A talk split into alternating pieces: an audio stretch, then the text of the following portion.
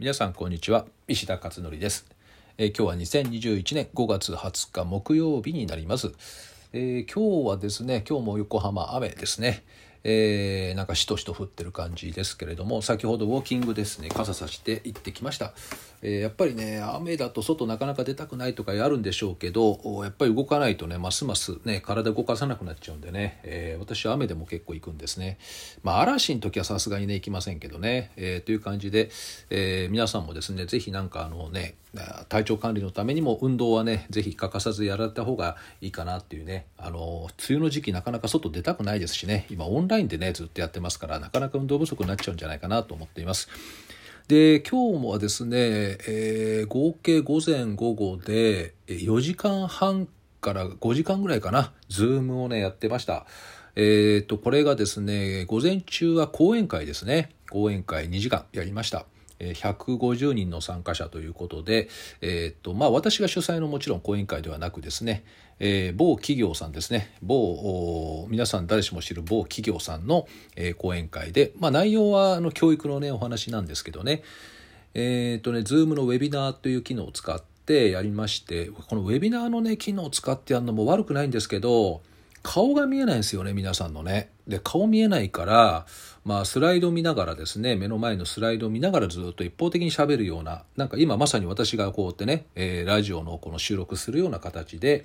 一方的にずっと喋ってるって感じで結構ね、まあ、だいぶ慣れましたけどねだいぶ慣れてきたんだけどもうんやっぱり反応が見えた方がいいことはいいですよねやっぱりね。でもまあ、あの無事にね、お話できて、最後30分ぐらい、えー、チャットに皆さん質問入れていただきまして、えー、時間の限り全部答えてきましたけど、いや、すっごい量でしたね、質問の量が。ちょっとね、全部お答えがなかなかできなかったんですけど、まあ、可能な限りね、いろんなお話はさせていただいたということでした。あとは午後はまた打ち合わせで2時間半ぐらいですかね、約3時間近くやりまして、えー、これまた Zoom ですよね。だから結構やっぱり Zoom ね1日5時間5時間きついよねやっぱりね、えー、なのでまあさっきウォーキング行ってですねちょっとリフレッシュしてきたというところです。さてえー、っと今日はブログはですねタイトルは質。質と量の話ですね。で質って、えー、質が大切だって言いますよね。質を高めるとかね。であと量をこなすとかっていう言葉ありますよね。質と量。でこの質の方が大切っていう話は当然あるんだけれどもこのね量をこなさないと実は質って高まんないんじゃないっていうねここのね実は問題意識がありまして、えー、これについてね書いてみました。あのー、よくね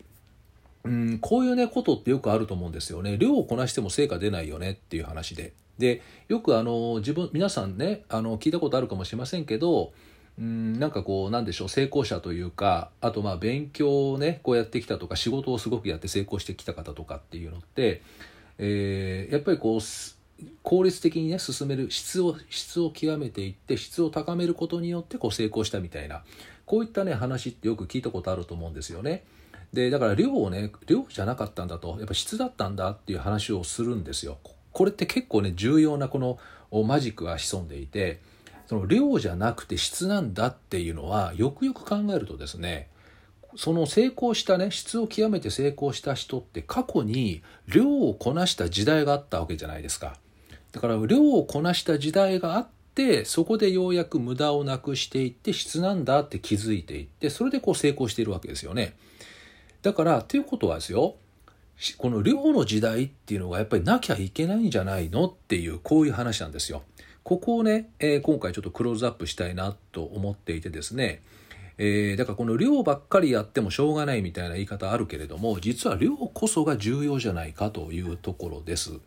で最近ですねあのまあそうだなこの YouTube だったりとかあとまあブログもそうですしねあとは Twitter とかいわゆる SNS の世界かなこういったものってやっぱりなんだかんだ言って量ですよねやっぱりこれって。ただ量だけだとうまくいかないと。で量を最初こなしていくんだけどその中で無駄な部分があったりとかしてだんだんこうスリム化していって効率化していくとよりいいものになっていって質が高いものが出来上がって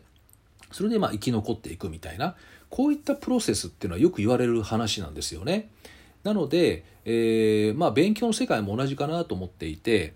最初から効率いいやり方をするとですね、えー、やっぱり量的に少ないということになってえー、実はその最初から質でだけで持っていくとですねそんなに定着しないってことがあったりするんですよ。やっぱある程度の量は必要になってくると。ある程度の量は必要になってくるってことですね。あとね予備校の授業とか思い出してみると予備校のテキストってなんか薄いですよねあれね。薄い。で薄くてえあんなの一冊だけでこれで大学受かるの？みたいな感じしません？あれって。で確かにね受かんないんですよあれだけだと。だけどあれって質がすごく厳選されていて質の高いものなんだけどもただあんな薄っぺらいテキスト1冊だけでねいけるのって言ったらそれは無理なんですよねやっぱり。だからやっぱり自分で、えー、別のね問題集を買い込んできてその問題集を3回転4回転でこう繰り返していくっていうある程度の量をこなさないと定着ってなかなか難しいじゃないですか。なのでこの質と量っていうのは両方あった時にえー、両方重要なんだけどもある程度量をやっぱりこなしていって無駄が分かってきて効率化が進んで質というこのね流れをやっぱり作っていった方がうまくいくんじゃないかなというふうにね思っているというところなんですね。えー、なので、まあ、量をこなす時っていうのはもうね質はね重視しないともうとにかくやってみるとまずはとにかくやってみるでやっていくうちに改良改善を加えていくっていうね、えー、こういうやり方ですよねやっぱりね。だから皆さんもなんかこういうね、あのー、多分テレビとかでもいろいろ聞くと思うんですよ。こう成功者のね話とかね。だからこういうやり方をするとうまくいったとかね仕事がうまくいったとか、えー、ネットをねこう、えー、起業してね、えー、それでネットの今世界ですごく大活躍してますってそりゃ今は効率化されたすごい無駄のない質の高いことやってるかもしれないけど過去のね過去の時代はね量を相当やってたはずなんですよ。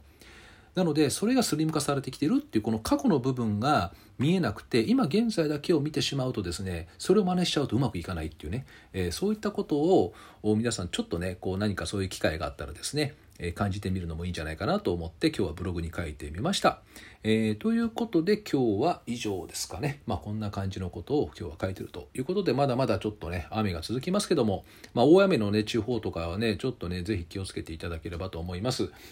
はい。では以上です。えー、また明日お会いしましょう。